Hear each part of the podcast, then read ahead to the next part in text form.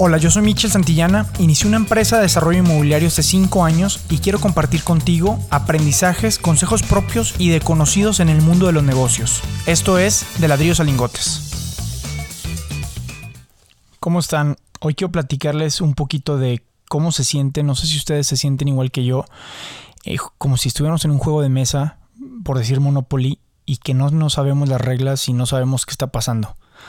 No sé si les ha pasado, pero a mí me ha pasado que veo noticias y veo acontecimientos de todo lo que está pasando actualmente y literal me siento en un juego de mesa en el que no sé qué está pasando, las demás personas están jugando y yo sé que hay cosas que me afectan, pero exactamente no sé cómo me están afectando, si de manera directa o de manera indirecta y de qué, qué está pasando, ¿no? Entonces me he puesto a investigar. El tema económico realmente creo que no es un tema fácil ni sencillo, no es un tema que, que podamos aprender de la noche a la mañana pero creo que sí es un tema que ahorita con el tiempo que tenemos podemos eh, dedicarle el tiempo necesario para digerirlo poco a poco, saber dónde buscar respuestas, pero sobre todo eso, tener la inquietud de buscar las, las respuestas a tantas preguntas que nos pueden surgir tantas noticias que suceden a diario, ¿no? Por ejemplo, hoy sucedió la noticia del petróleo en, en precios negativos, un tema histórico, y, y, mucha gente lo ve como algo que se puede beneficiar, algo que nos afecta, pero no saben exactamente cómo, cómo funciona y de qué se trata. Entonces, pues he estado investigando muchas, de muchas fuentes. Ahorita les voy a recomendar eh, varias personas y, varias fuentes. Y he podido entender que, las reglas del juego, eh, literal, sentí como si nos hubieran sacado una carta en el que detente y con el dinero de Monopoly que tienes, tienes que durar la mayor cantidad de vueltas posible. Ahorita ya llevamos 3, 4 meses en esto. Al parecer va para junio, no sabemos si puede ser diciembre o un poco más.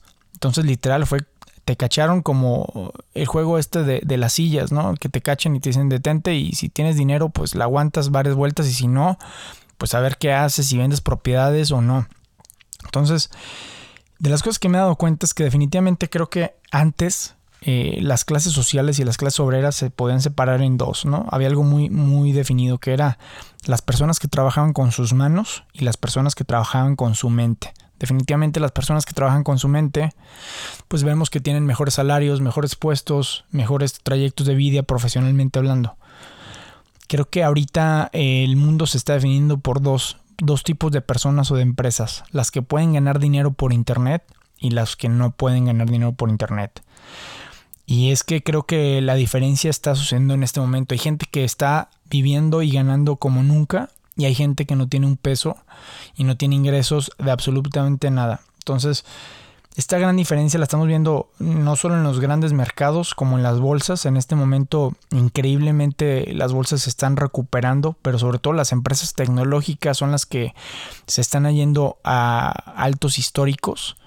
¿Por qué? Porque empresas como Amazon, Netflix, y muchas otras como Zoom son empresas digitales que realmente no les está afectando, al revés, les está beneficiando todo este tema del coronavirus para crecer sus clientes, sus transacciones y, y, y además cosas. Entonces, pues estas empresas que son de tamaños gigantes eh, sí se pueden ver beneficiadas directamente de lo que pasó. ¿Qué pasó? Estados Unidos, por tratar de rescatar la economía, empezó a imprimir dinero porque ya bajaron sus tasas de interés a lo más posible, están imprimiendo todo el dinero del mundo y la deuda.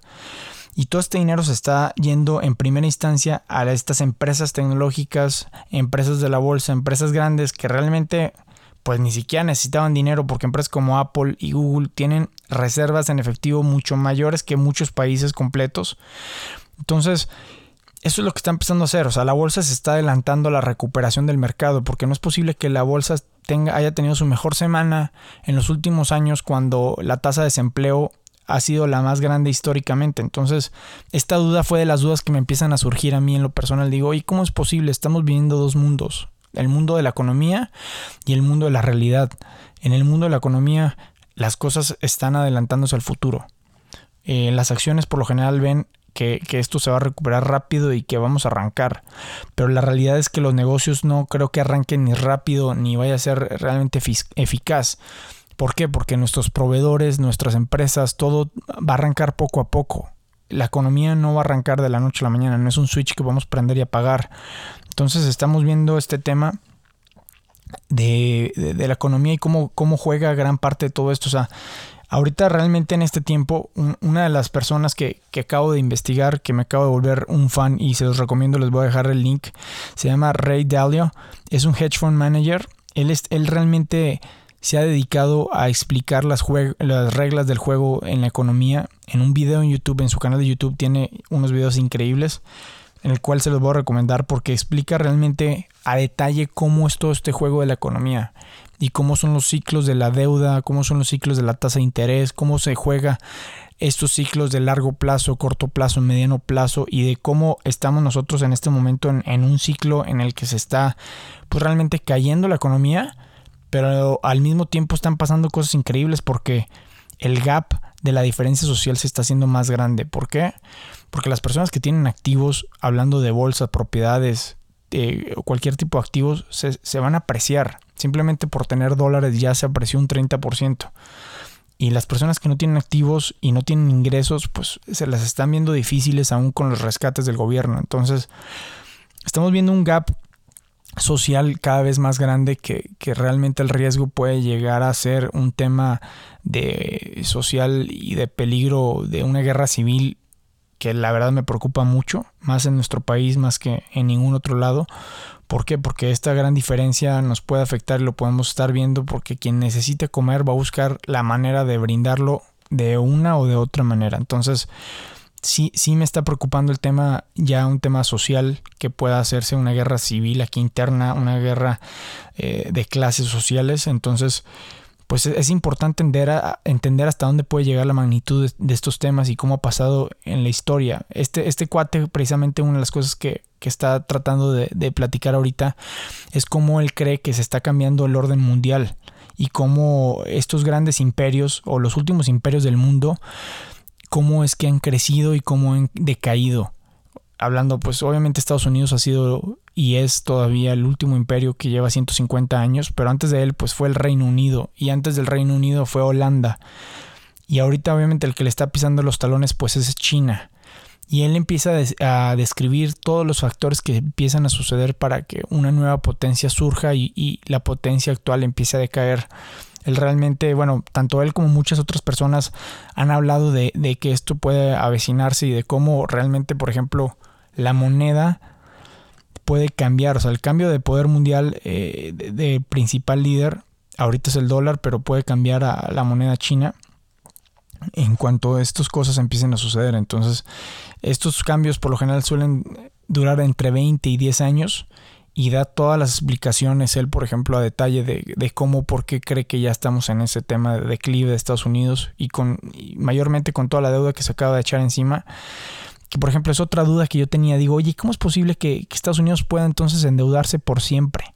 Y lo que quieras, como si nosotros tuviéramos una tarjeta de crédito ilimitada y pues, oye, tengo un problema, ah, pues déjame, le, paso el tarjetazo. ¿Cuál es la diferencia? O sea, porque también digo, oye, pues que no tiene un límite como, como país, como, como nación, el tema de esa deuda.